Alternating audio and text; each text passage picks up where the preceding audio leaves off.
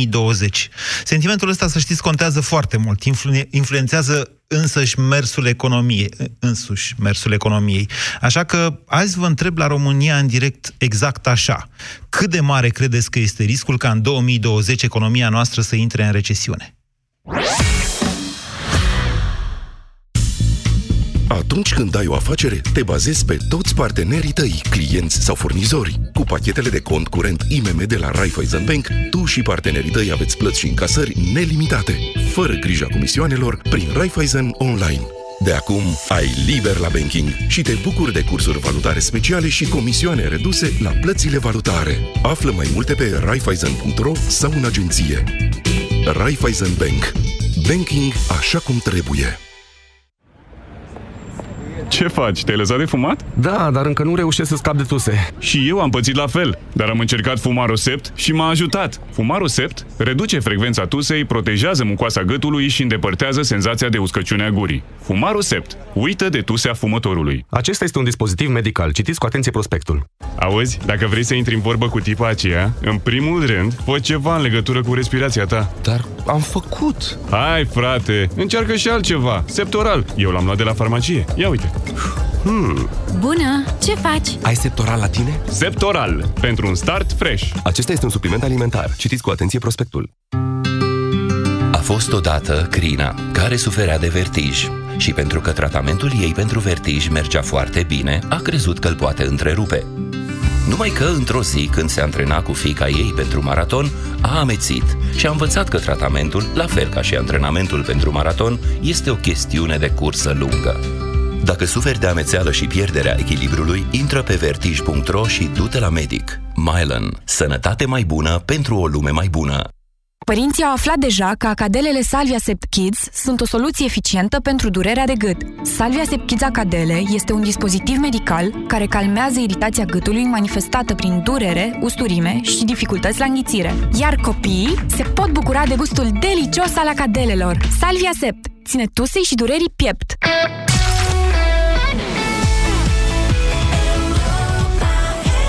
Europa FM susține asociația Dăruiește Viață. Și noi construim un spital. Intră pe bursa de fericire.ro. Donează și tu.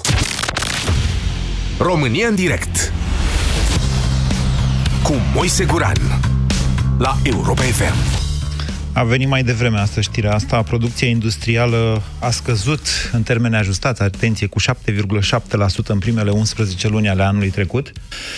Deci cu decembrie s-ar putea să fie chiar mai rău de atât. O scădere în special pe producția prelucrătoare, strimați uh, ascultători, cea care face și exporturile României în cea mai mare parte a lor, dar și a producției extractive pe fondul nenorocirii ăleia de ordonanță 114. Acum, ce să mai discutăm? Bine că s-a terminat cu prostiile astea, dar asta nu înseamnă că s-a terminat. Vedeți, prostiile în economie produc efecte. Uneori, la intervale de timp cam lungi, așa încât lumea nu știu dacă le mai pricepe.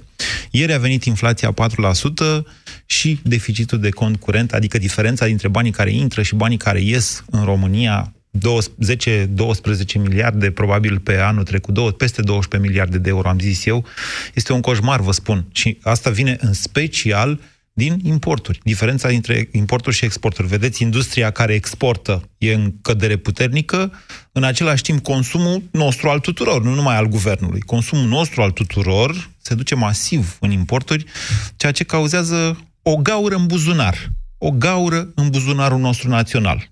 Credit, cum ar veni. Acestea sunt condițiile în care vă spun că fiecare își face predicțiile lui. Adică economiștii în general zic, doamne, nu e cazul să ne îngrijorăm chiar atât de mare. Nu o să intre în recesiune anul ăsta. Uh, alții, cum aș fi eu, de exemplu, eu mă tem deja de prin când am văzut ce au început să facă în 2017, că e inevitabil să ajungem la recesiune. La vremea respectivă însă eram suficient de naiv încât să nu-mi imaginez că guvernul PSD, guvernul României, de fapt, că, na, că era făcut de PSD și contează mai mult sau mai puțin, acum aia e, că guvernul României poate să fie atât de irresponsabil încât să împrumute masiv să împrum- în special din extern, că am împrumutat din extern mult în 2019, de exemplu, pentru a susține consumul și prin consum pentru a susține o creștere economică care, nu știu cum să vă spun, atârnă de un fir de ață. Dar teoriile mele le știți. Important este ce simțiți dumneavoastră, pentru că fiecare dintre noi, prin comportamentul pe care îl avem în fiecare zi, cumpărături, necumpărături, ă, economisire sau, din contră, vacanțe pe care dăm mai mult sau mai puțin bani. Tot acest comportament influențează într-o măsură destul de mare evoluția economiei. Și de aia vă întreb, ce credeți? În 2020, economia României va intra sau nu va intra în recesiune? Care este riscul? Și ce ar trebui, dacă ar trebui, să facă ceva guvernul pentru a contracara acest risc? 0372069599 Mihai, bună ziua! Bună ziua! Mihai mă numesc. Sunt surprins să fiu primul, prima oară când sunt la Europa FM. E ca la loto, da? Așa. Da. M-am Așa. întors uh, în țară. La 1 noiembrie am început și eu. M-am reangajat în țară. Am fost plecat șapte ani. Serios? Am luat, da, am fost plecat afară și m-am întors. Am luat salariul două luni, practic. Și sunt surprins cât de repede se duce salariul în România. Okay. Um, nu aveam același sentiment afară. Ce m-a surprins foarte mult, uh, uh, costurile de mâncare și întreținere și îmbrăcăminte reprezintă tot salariul. Uh, da, din punctul meu de vedere, cred că urmează o recesiune. Nu cred că va fi în anul 2020 din punct de vedere electoral, dar în 2021 sunt sigur că vom începe anul pe recesiune, iar ceea ce cred eu că ar trebui să facă statul ar trebui să fie un fel de booster să... să un fel de? Crea, booster, să, să crească booster. presiunea sau... Să da, accelereze, să, ziceți dumneavoastră. Să accelereze da. economia prin investiții. Să nu, și investiția asta ar trebui cumva să fie gândită cu management sau un management de proiect profesionist în care să ai și niște factori, niște, niște, niște coeficiente de performanță, să măsori și să vezi ce faci. Nu să, și să nu faci pagă, să... ziceți noastră. Mihai, ce meserie aveți? Inginer. Sunteți inginer? inginer. Interesant, da. gândiți ca un economist, nu ca un inginer, să mă ierte inginerii. Da, știți bancurile cu ingineri. Și uh, ați adus în discuție foarte interesant, deși eu n-am zis asta, dar dumneavoastră ați adus în discuție anul electoral. De ce v-ați gândit la asta? A, sunt foarte tânăr și n-am multă experiență, dar am văzut uh, anul 2008 cum a fost și consider că e la fel în momentul de față. Nimeni nu o să zică că suntem în recesiune sau nu merge economia bine și că nu avem bani. Consider că după alegerile locale și parlamentare uh, se va vedea realitatea și va fi cu totul altceva. Okay. Și Okay. Cred că au greșit în momentul de față guvernul, au greșit că nu au dat drumul la investiții. Asta e părerea mea.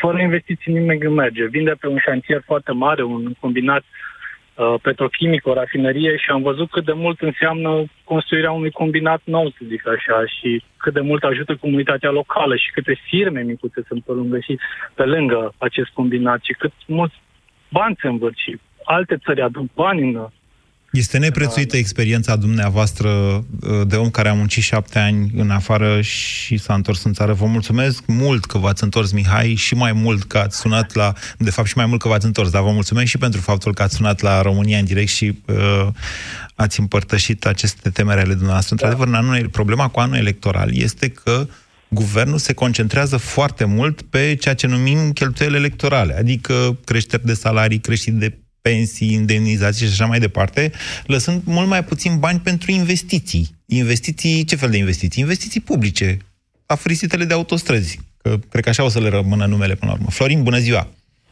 Bună ziua! Uh, sunt în uh, pasentimentul antevorbitorului cu mici precizări, în sensul că în concret, uh, guvernul ar trebui să dea drumul la investiții majore. Înainte de asta, antevorbitorul dumneavoastră a zis că există pericol de recesiune, dar uh, e mai probabil să vină la începutul anului viitor. Cu asta sunteți de acord? Sau cu ce? Uh, nu, depinde de noi, depinde de guvern și de măsurile pe care acesta le va lua. Tocmai asta vreau să, să dezvolt, în sensul că chiar dacă este an electoral, totuși noi în cei 30 de ani am dobândit o cultură să zicem, uh, capitalistă, chiar dacă nu una foarte mare, uh, și consider că populația va vedea dacă guvernul va da drumul la investiții, va accesa fondurile europene, de exemplu, să luăm exemplu Polonia, anul Da. 2010, unde acolo nu a fost recesiune, da? Da, dar Tocmai și ei au pentru plătit un guvernul. preț. Vedeți că ei au plătit un preț prin deval- au lăsat zlotul să se devalorizeze ca să evite recesiunea și s-au concentrat într-adevăr pe investiții publice. Uh, întrebarea era dacă uh, va fi recesiune sau nu, nu? Și Da. dacă Da. în, în ce fel. Da, eu consider că depinde de noi. Nu consider că va fi recesiune. Uh, sunt mai multe aspecte, v-am spus. Odată, investițiile guvernului. Doi, fondurile europene, dar foarte, foarte important și văd că nimeni nu precizează acest lucru, forța de muncă, da? Deficitul forței de muncă, calificate în România. Eu, uh, din fericire, am, uh, uh, zicem, acces sau afacerile mele sunt în aceste trei domenii și vreau să spun că m, sunt foarte mulți care vor să investească în România, inclusiv străini care vor să-și deschidă societăți în România sau oameni cum a fost antevorbitori care au venit în România vor să au auzit de fonduri europene, vor să investească, însă marea problemă care este în momentul de față este forța de muncă.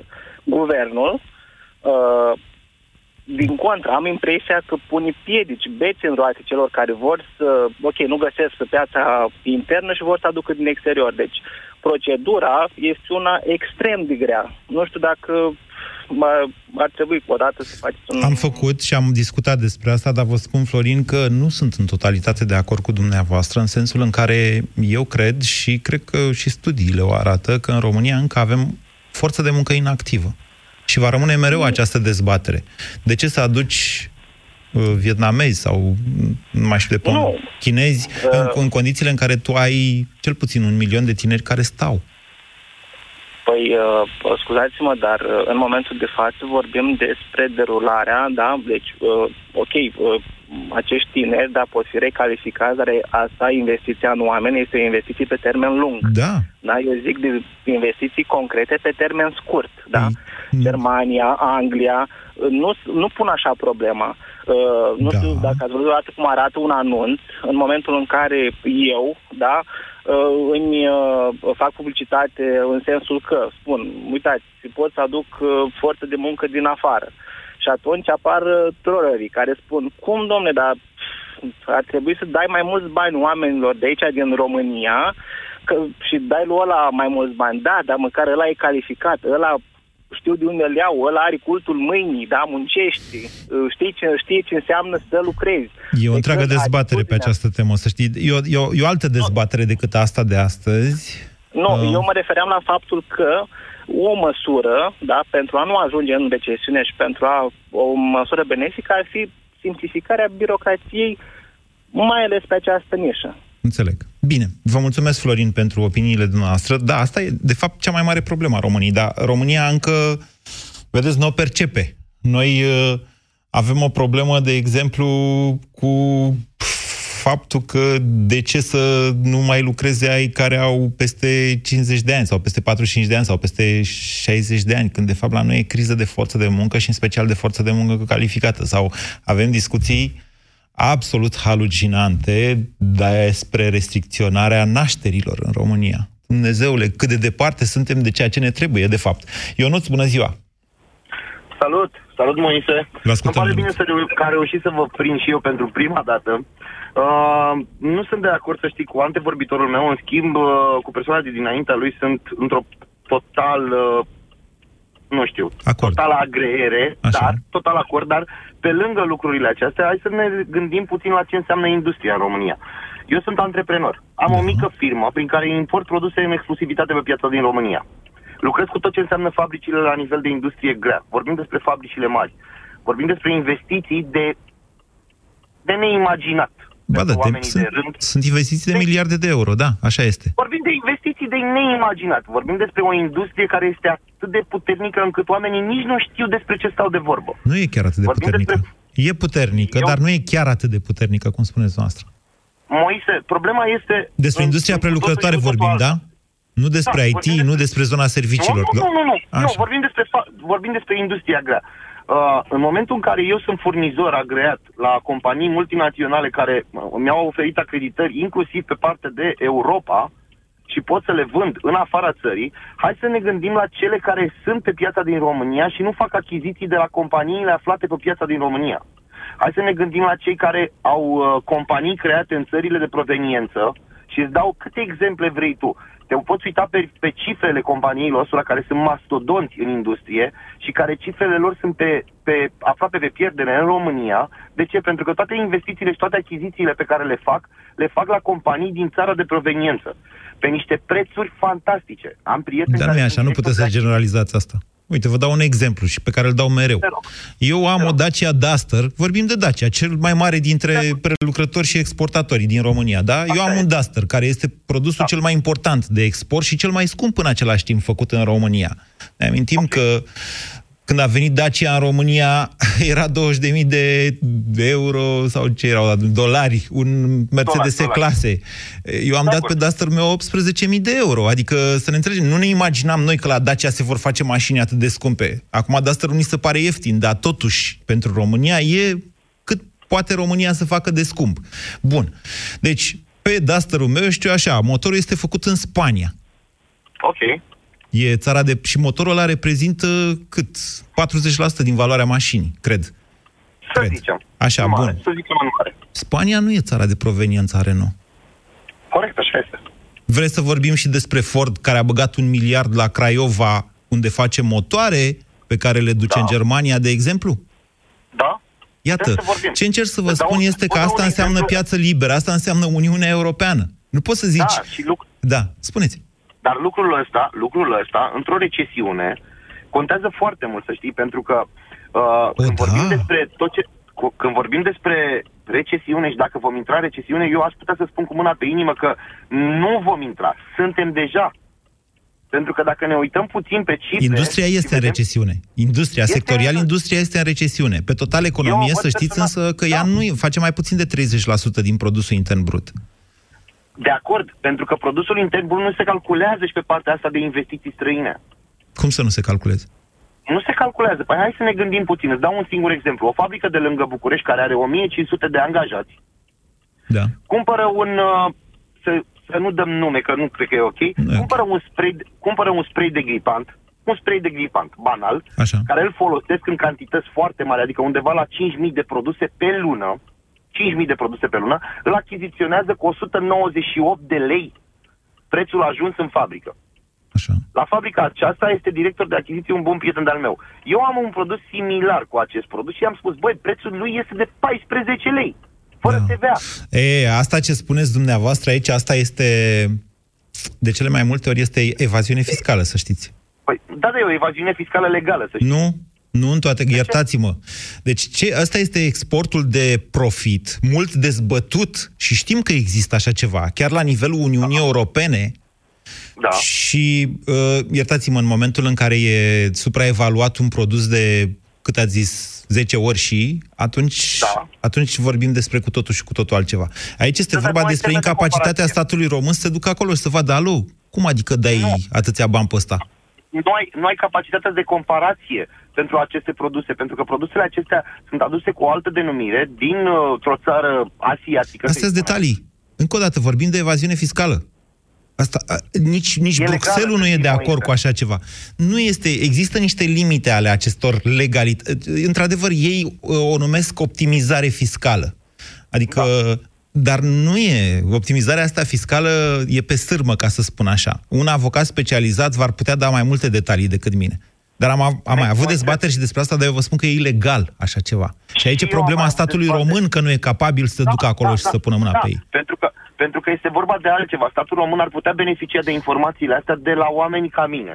În schimb, statul român nu dă doi bani pe, pe, pe antreprenorii români. Un antreprenor care vine din afara țării și investește are cu totul și cu totul alte capabilități. De ce? Pentru că îi se oferă alt statut și pentru că îi se oferă altă oportunitate. Iar pentru noi, cei care încercăm să învârtim o roată pătrată, ajunsă pătrată ca și prima dată când a fost creată, este foarte greu. Ți-o spun și ți-o spun cu mâna pe inimă. De ce? Pentru că după șapte ani jumătate în care am stat plecat din țară și am condus un business care nu era al meu, apoi mi-am făcut propriul meu business acolo, am renunțat ca să vin să-mi cresc copilul aici, crede-mă, singurul lucru care mă reține în momentul de față în țară este copilul meu și educația pe care încerc să-i ofer aici. Pentru că unde aș vrea eu să merg, nu aș putea să-i ofer același lucruri. Deși sistemul, deși sistemul de acolo ar fi unul wow pentru viața mea. Tocmai v-ați contrazis. Adevărul Nu, este că nu am rămâneți aici pentru că dumneavoastră vreți să vă creșteți copilul aici. Da, copilul meu este... Pe bune, în implicat momentul în care faci, inițial. vezi cum e acolo și știi Nu, care sunt sistemele, știi că e mai bine pentru el acolo. Dar dumneavoastră Nu, vreți copilul meu aici, ăsta e este adevărul. Implicat- Copilul meu este implicat într-o viață, într-o viață mai mult decât uh, speram vreodată. Adică când a ajuns undeva, nu, a, nu asta contează. Okay. Dacă aș răpi eu de aici, ca să-i ofer, să-i ofer uh, o liniște mai mare, ar, ar însemna ca munca ei, ca până la 8 ani cât a ajuns să aibă acum, i- ar fi deprisos, aș fi muncit degeaba. Pentru că acolo unde aș duce-o eu, fiind și paradis fiscal, fiind și o țară în care antreprenorii sunt văzuți altfel și sunt... Adică în Olanda. Nu, în Cipru. În Cipru. Eu nu vă mulțumesc mult pentru intervenția dumneavoastră. Eu îți mulțumesc. Pentru și faptul mulțumesc frumos că pentru emisiunile pe care le faci. Sunt foarte tari. pentru faptul, pentru faptul că ne-ați împărtășit aceste lucruri așa și pentru faptul că ați tras pe dreapta și a spus avariile, s-au auzit avariile cât am stat de vorbă cu Ionuț. Vă reamintesc, Europa FM desfășoară o campanie de responsabili- responsabilizare în trafic și aceasta fiind o emisiune cu telefoane, rugămintea mea este de fiecare dată când intrați la România în direct să faceți cum a făcut Ionuț acum, adică să trageți pe dreapta și să puneți avariile, să nu conduceți în timp ce vorbiți, uh, decât în situația în care aveți hands-free sau car kit. 0372069599 intră sau nu intră în recesiune economia României în acest an Olimpia. Bună ziua! Bună ziua, Moise. Vă ascultăm. Uh, Eu mă aștept de ceva vreme să intre, de vreo 2 ani de zile. Lucrez în, în uh, domeniul brokerajului de credit și mă aștept de vreo 2 ani de zile să rămân fără loc de muncă. Cum? Nu mai vor românii credite sau cum? Nu, dar mă aștept să se blocheze iarăși... uh, A, e o iarăși spaimă de-a dumneavoastră. Da, da, da. Până acum nu s-a întâmplat. Uh, Vor românii credite și băncile văd că vor să dea. Uh, La fel ca antevorbitorul meu, mă gândesc la uh, stimularea producției. Stimularea producției interne, să cumpărăm cât mai mult din producția noastră, dar asta trebuie să se facă din trei direcții concomitent. Stimularea producătorului, cumpărătorului, uh, a produselor românești și educația populației. Din punctul meu de vedere ca și cumpărător, uh, mă direcționez pe sectorul agricol, că aici am avut și experiență, am fost și producător agricol la un moment dat. Uh, Eu aș cumpăra mult mai mult de la producătorii locali uh, dacă aș avea calitate și acces mai ușor, mai facil. Pentru asta ar trebui ca producătorii locali să ajungă în hipermarketul dumneavoastră orășenești cu produsele lor. Exact. Exact. Pentru Am, uh, asta, fost- statul ar trebui să-l sune pe hipermarketul orășenesc și să-i zică, dragă hipermarketurile, hipermarketule, nu vrei tu să cumperi de la așa? Și hipermarketul va zice, bă, da, statule, cum să nu vreau? Vreau, că e aproape, uite, poți să beneficiezi și de niște facilități care se numesc lanțul scurt la nivel european. Dar ce îmi dai? O să zică hipermarketul. Și acolo statul trebuie să gândească ceva. Ce să-ți dau, ce să-ți Exact, dau? exact. Am ajuns și în poziția în care am vândut la hipermarket, uh, având uh, abilitate destul de mare, pentru că am lucrat foarte mult în parte de vânzări, nu mi-a fost greu să negociez și să dau marfa hipermarketului. Asta înseamnă Dar că aveați uh, logistica. Adică Uh, nu aveam neapărat logistica, cât aveam abilitatea de negociere. Ori un producător... cantitate mare. Adică și cantitate și know-how, adică educație pe partea asta. Știam să negociez cu un, uh, cu un astfel de jucător pe piață. Ok. Ok. Uh, ce le lipsește producătorilor români este odată asta, abilitatea know-how, ar trebui foarte multe cursuri pe partea asta să-i stimuleze statul să facă, să învețe să intre acolo, odată. Uh, Asta e una. Doi, să-i stimuleze să aibă angajați suficient de bine pregătiți. Asta înseamnă să uh, stimuleze cu uh, impozite mai mici, astfel încât să poată să-i plătească. Asta le văd trei direcții, două direcții, uh, ca să facă și calitate, pentru că la fel eu ca și vânzător, ca și cumpărător, dacă calitatea, cât îmi doresc eu să cumpăr produse românesc, dacă calitatea nu este cea mai bună, las un pic din gardă și mă duc înspre un produs care uh, arată mai bine, care e mai bun. Olimpia, pentru că sunteți în domeniu, aș vrea să facem împreună un experiment. E o soluție pe care eu am mai propus-o la Europa FM, la pastila Bizidei, am și scris despre ea. Vreau să vă întreb așa. Dumneavoastră sunteți Kaufland, zic. zic iau Kaufland că e cel mai mare angajator din România, 15.000 de angajați, probabil și cel mai mare fond de salariu. Da? Și eu, da. și, deci dumneavoastră sunteți Kaufland și eu sunt statul român. Și eu vă zic așa, Olimpia, dumneavoastră Kaufland și Carrefour și Mega Image, de exemplu, dacă, ia să vedem, câți bani v-aș lăsa eu dacă nu v-aș mai lua cei 2% uh, de pe cifra de afaceri. Știți că se plătesc 2 și, 2,75 da. parcă la sută, impozit pe cifra, uh, scuzați-mă, pe fondul de salarii, da? E, da. o, e o contribuție, se strâng niște sute de milioane de lei chiar peste 100 de milioane de euro la bugetul statului într-un an, din acest impozit introdus prin așa numita revoluție fiscală, vai de mama noastră. Și eu vă întreb așa, dacă eu nu vom mai iau acești bani, dumneavoastră ați putea să organizați un lanț de colectare de produse din țară, astfel încât să vindeți cam 80, cam, astfel încât cam 80% din ce vindeți noastră Kaufland să fie produs în România? Pe lanțul scurt, nu că nu mă lasă UE. Nu mă lasă UE să zic din România. Pe lanțul scurt de aprovizionare. Nu pentru că nu am de unde să iau.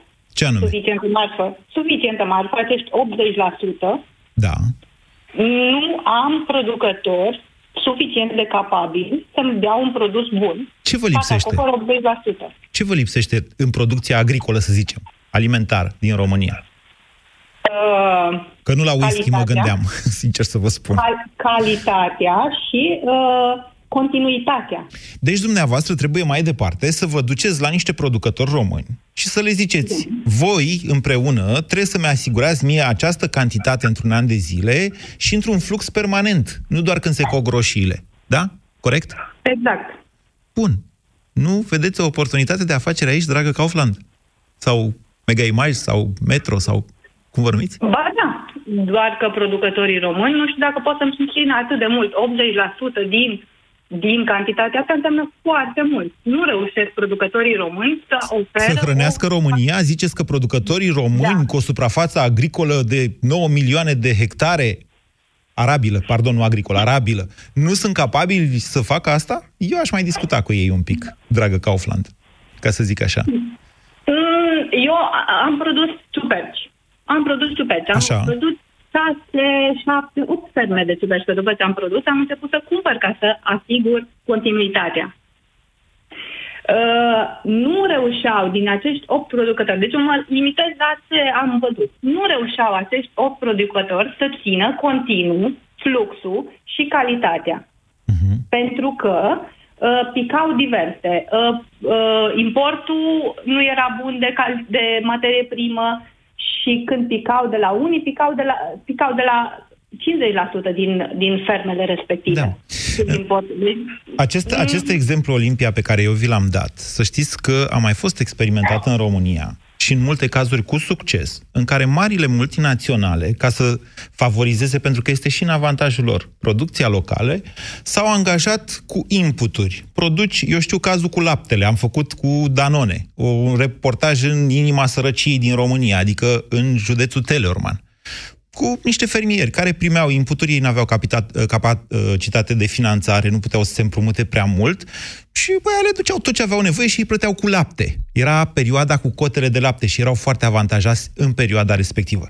de zic, aș fi atent la aceste lucruri. Statul poate interveni, stimulând ce vrea el, de exemplu munca, cum zicea mai devreme Ionuț, cea mai importantă resursă, e criză de forță de muncă. Ce faci în situația asta? Păi dacă impozitul ăla e pe forță de muncă, de fapt, e pe fondul de salarii, dacă îi dai hipermarketului o reducere din, o reducere din respectivul sub o astfel de condiție care e însă europeană, dintr-o dată dată ai stimulat, de fapt, munca și în același timp l-ai stimulat pe el să organizeze niște lucruri pe o logistică la care, hai să ne înțelegem, producătorii din România, cei agricoli, sunt departe de a se putea încă organiza. Au fost tot felul de încercări. E imposibil să te bați cu roșiile din Turcia sau din Grecia sau din Spania, că ea fac tot timpul acolo lemne de alea colorate și așa mai departe. Dar există totuși soluții. Totul e ca cineva să se aplece asupra lor și să pună națiunea asta la treabă. Nu asta vrem. Bună, mulțumesc mult, uh, Olimpia. Bună ziua, Dan. Salut, salut, Moise. Intrăm sau nu în recesiune? Ce ziceți? Din punctul meu de vedere, nu avem cum să intrăm în recesiune. Cel puțin sunt prea multe contracte derulate de cursul anului, care, cel puțin în domeniul în care activez, activez eu. În ce domeniu? Nu văd o recesiune. Construcții. În construcții, ziceți? În construcții, da. Sunt foarte multe contracte derulate de cel puțin 3 ani de zile, care, din punctul meu de vedere, nu vedem o recesiune. La construcții Recesiune civile poate sau sta- construcții inginerești? Civil. Nu, nu, civil. Adică faceți locuințe de astea? Locuințe, da, da, da. Ok, să știți că sectorul ăsta al construcțiilor recesiune- a coborât foarte mult, în principal, din lipsa investițiilor în infrastructură din ultimii ani. Astea au coborât la un nivel minim. În 2019 s-au mai urcat un pic, că au mai făcut acolo niște... s-au mai străduit tocmai. de alegeri să mai facă ceva. Dar suntem atât de jos, încât și eu sunt de acord cu dumneavoastră, construcțiile nu prea au cum să intre în recesiune în perioada următoare. Exact. Eu vorbesc din punctul meu de vedere, ceea ce văd pe teren, pe șantier. Adică nu cred că anul ăsta va fi o recesiune, gata, ce înseamnă să opresc toate blocurile. Nu, ele sunt vândute, continue. Recesiunea din partea statului, că statul nu știe să investească, nu știe să atragă fonduri. Poate la ei e o recesiune, dar în privat nu prea văd o recesiune. Pe de altă parte, Dan, uh, cred că mai sunt vreo 300 de mii de angajați în construcții în momentul de față, nu mai mult. Știți câți erau acum vreo câțiva ani? Erau vreun milion. Nu, nu. În ultimul deceniu cred da, că s-a pentru redus... Că au emigrat. Da, au nu că au plecat, emigrat. Nu, că nu au nevoie. Nu numai că au, au, au emigrat, că avem și forță de muncă destul de inactivă. V-am mai vorbit de tineri, tineri, tineri, Tocmai, tineri. tocmai. Și vreau Da. o, o sugestie referitor la, la toate, la, la toți oamenii necalificați. Din punctul meu de vedere, am fost și eu diasporean, șapte ani, am venit cu idei, am implementat și vă că mi-a mers. Și în România noastră, care toată lumea o, o huide. Deci vă adresați diasporenilor să vină înapoi acasă, Și ziceți. diaspora. nu neapărat, nu toți, că nu, fiecare cu capacitatea lui. Dacă Ba, ești convins că și la tine acasă poți să faci treabă, credeți-mă că faceți treabă și aici. Ideea este referitor la, la m, nivelul de calificare. Eu a put, aș putea propune. Deci, sunt oameni necalificați, vorbesc de domeniul meu, construcții. Bun. Da. Atunci, statul trebuie să intervină în felul următor. Domnul ăsta nu e calificat. Timp de un an de zile, tu îl califici la tine.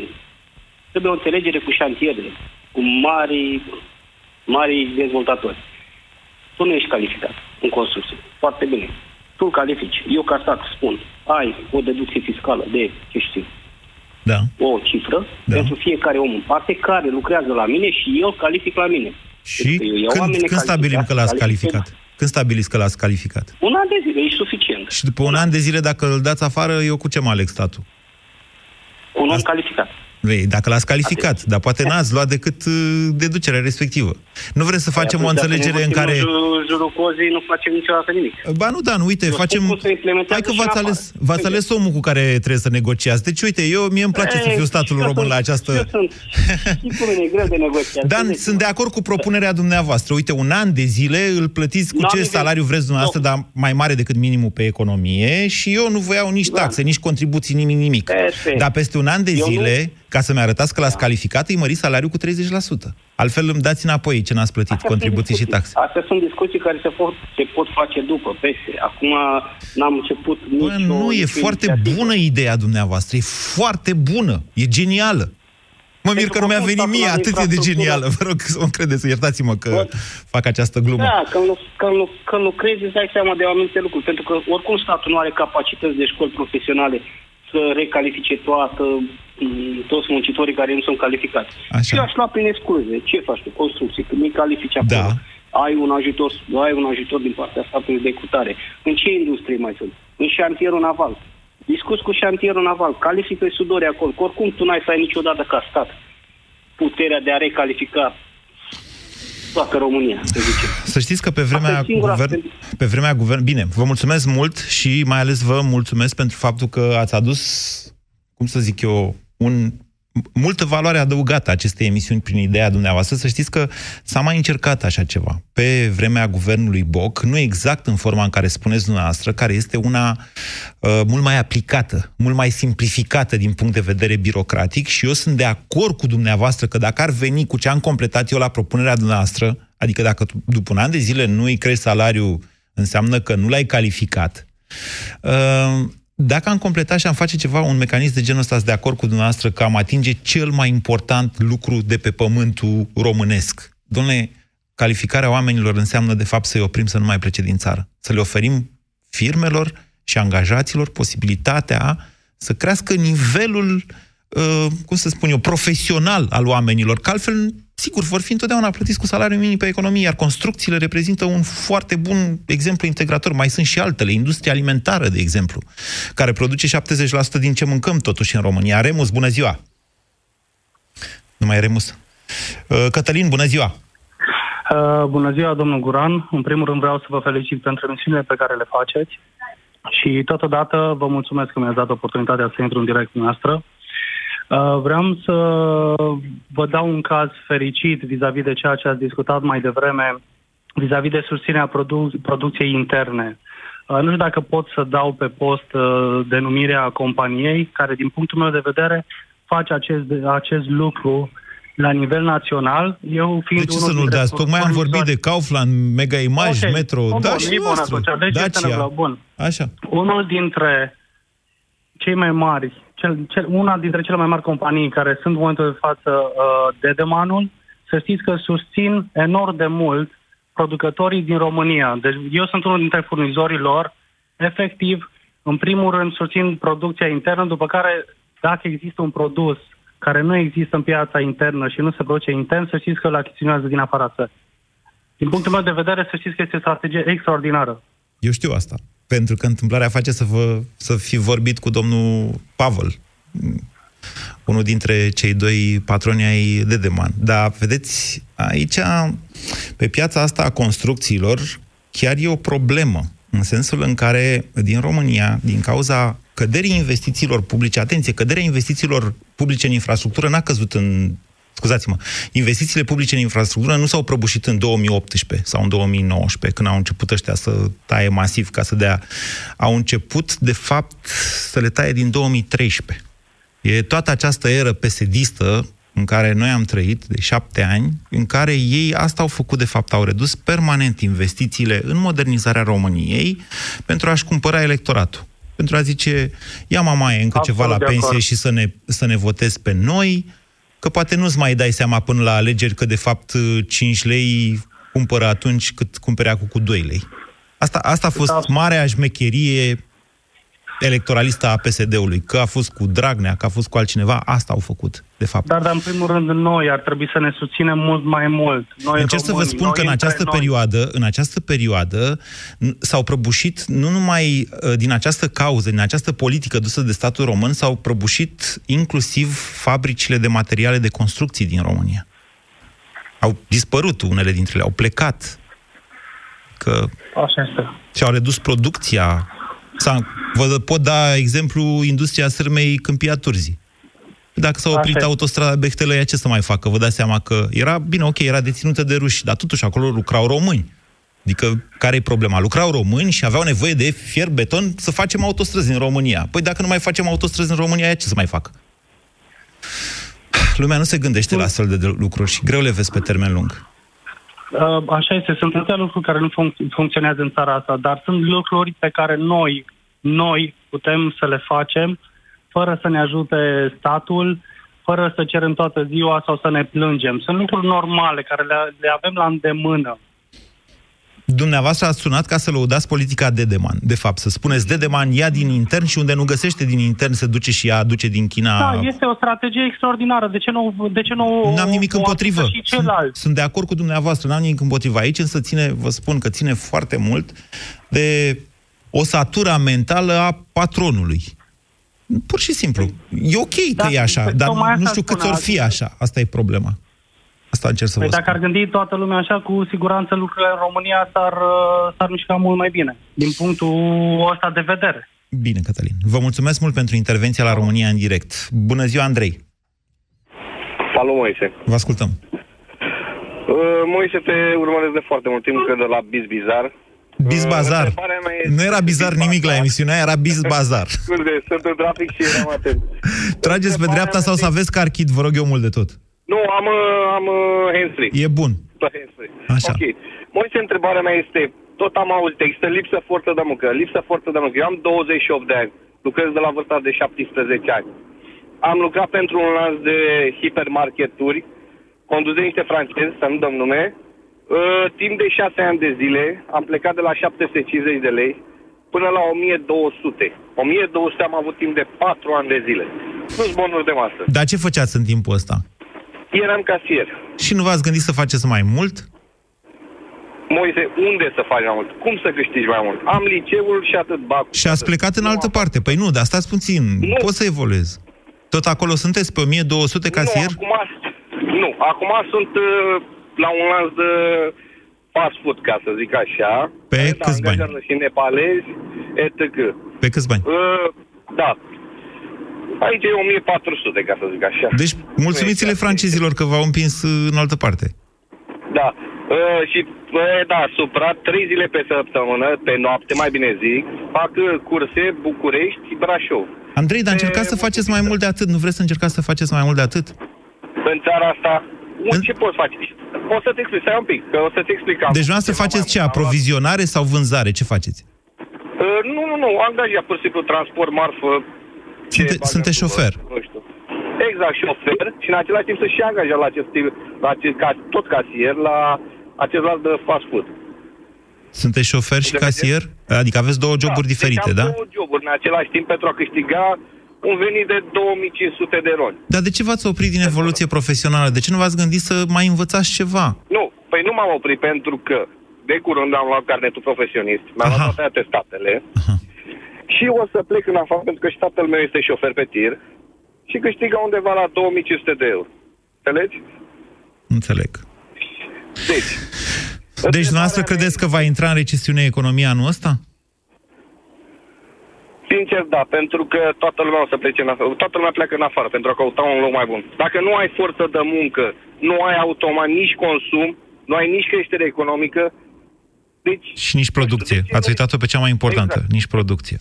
A, Nici producție, în real- că nu să este știți că Andrei, consumul. Andrei, dumneavoastră ați sintetizat cel mai bine, de fapt, esența m, nu numai a acestei emisiuni, ci a crizelor în general din România. Da, așa este. De-aia se produc recesiunile în România, dincolo, recesiunile vorbesc, nu crizele economice. Crizele economice se produc din cauza statului român, că nu știe să administreze recesiunile.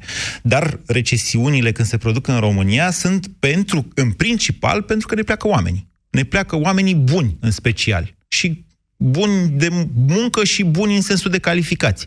Buni care s-ar putea califica și buni care sunt deja calificați. Aici este o problemă de structură, de fapt, a societății noastre și o criză gravă, pe care nimeni nu pare să o vadă sau să înțeleagă cum ar putea fi rezolvată. Vă mulțumesc și pentru dezbaterea de astăzi. Ne auzim și mâine. Ați ascultat România în direct la Europa FM. Europa FM susține asociația Dăruiește Viață. Și noi construim un spital. Intră pe bursa de fericire.ro. Donează și tu. În ultima vreme simt uh, furnicături la mâini și picioare. Eu am uneori dureri și stare de amurțeală. Și eu am avut aceleași simptome, dar se pare că nu erau din cauza mușchilor, ci a sistemului nervos periferic. De aceea eu am ales Periferisan în cutie galbenă. Grație ingredientelor sale, Periferisan contribuie la funcționarea normală a sistemului nervos periferic. Periferisan este un supliment alimentar. Citiți cu atenție prospectul. Cum știe că îl susțin rezoluțiile de început de an? Păi nu îi înlocuiești tu mititei cu morcovi ca să se țină de planul acela cu mâncat sănătos? De aceea la Carrefour avem morcovi România la 1 leu kilogramul și lup de mare Grecia la 23,99 lei kilogramul. Oferte valabile între 9 și 15 ianuarie. Carrefour. Tabletele pe care le folosești pentru slăbit par să dea rezultate. Dar nu iau nimic pentru slăbit. Păi, și cele pe care le-ai cumpărat de la farmacie? Ah, Slabo Ficat Slim. Sunt pentru ficat și sunt foarte mulțumită de ele. Conțin silimarină și extracte de curcumă și piper negru. Slaboficat Slim pentru sănătatea ficatului și văd că și pentru o greutate corporală optimă. Greutate corporală optimă este un beneficiu în plus, așa că acum nu mai trebuie să-mi fac griji și în privința asta. Hmm, trebuie să încerc și eu Slaboficat Slim. Slaboficat Slim. Pentru ficat și silueta. Acesta este un supliment alimentar. Citiți cu atenție prospectul. Consultați medicul înainte de a urma dieta. Te întrebi cum să alegi un produs cu bacterii bune în timpul tratamentului cu antibiotice? Este foarte simplu. Verifică dacă acesta conține 50 de miliarde de bacterii bune într-o singură capsulă, precum Lacium. Asigură-te că are în compoziția sa, ca și lacium, cel puțin 9 tulpini diferite de culturi vii. De asemenea, dacă bacteriile se eliberează în intestine și nu în stomac. Mai multe informații pe www.lacium.ro Acesta este un supliment alimentar. Citiți cu atenție prospectul. Pentru o viață sănătoasă, consumați zilnic fructe și legume. Europa FM, ora 14.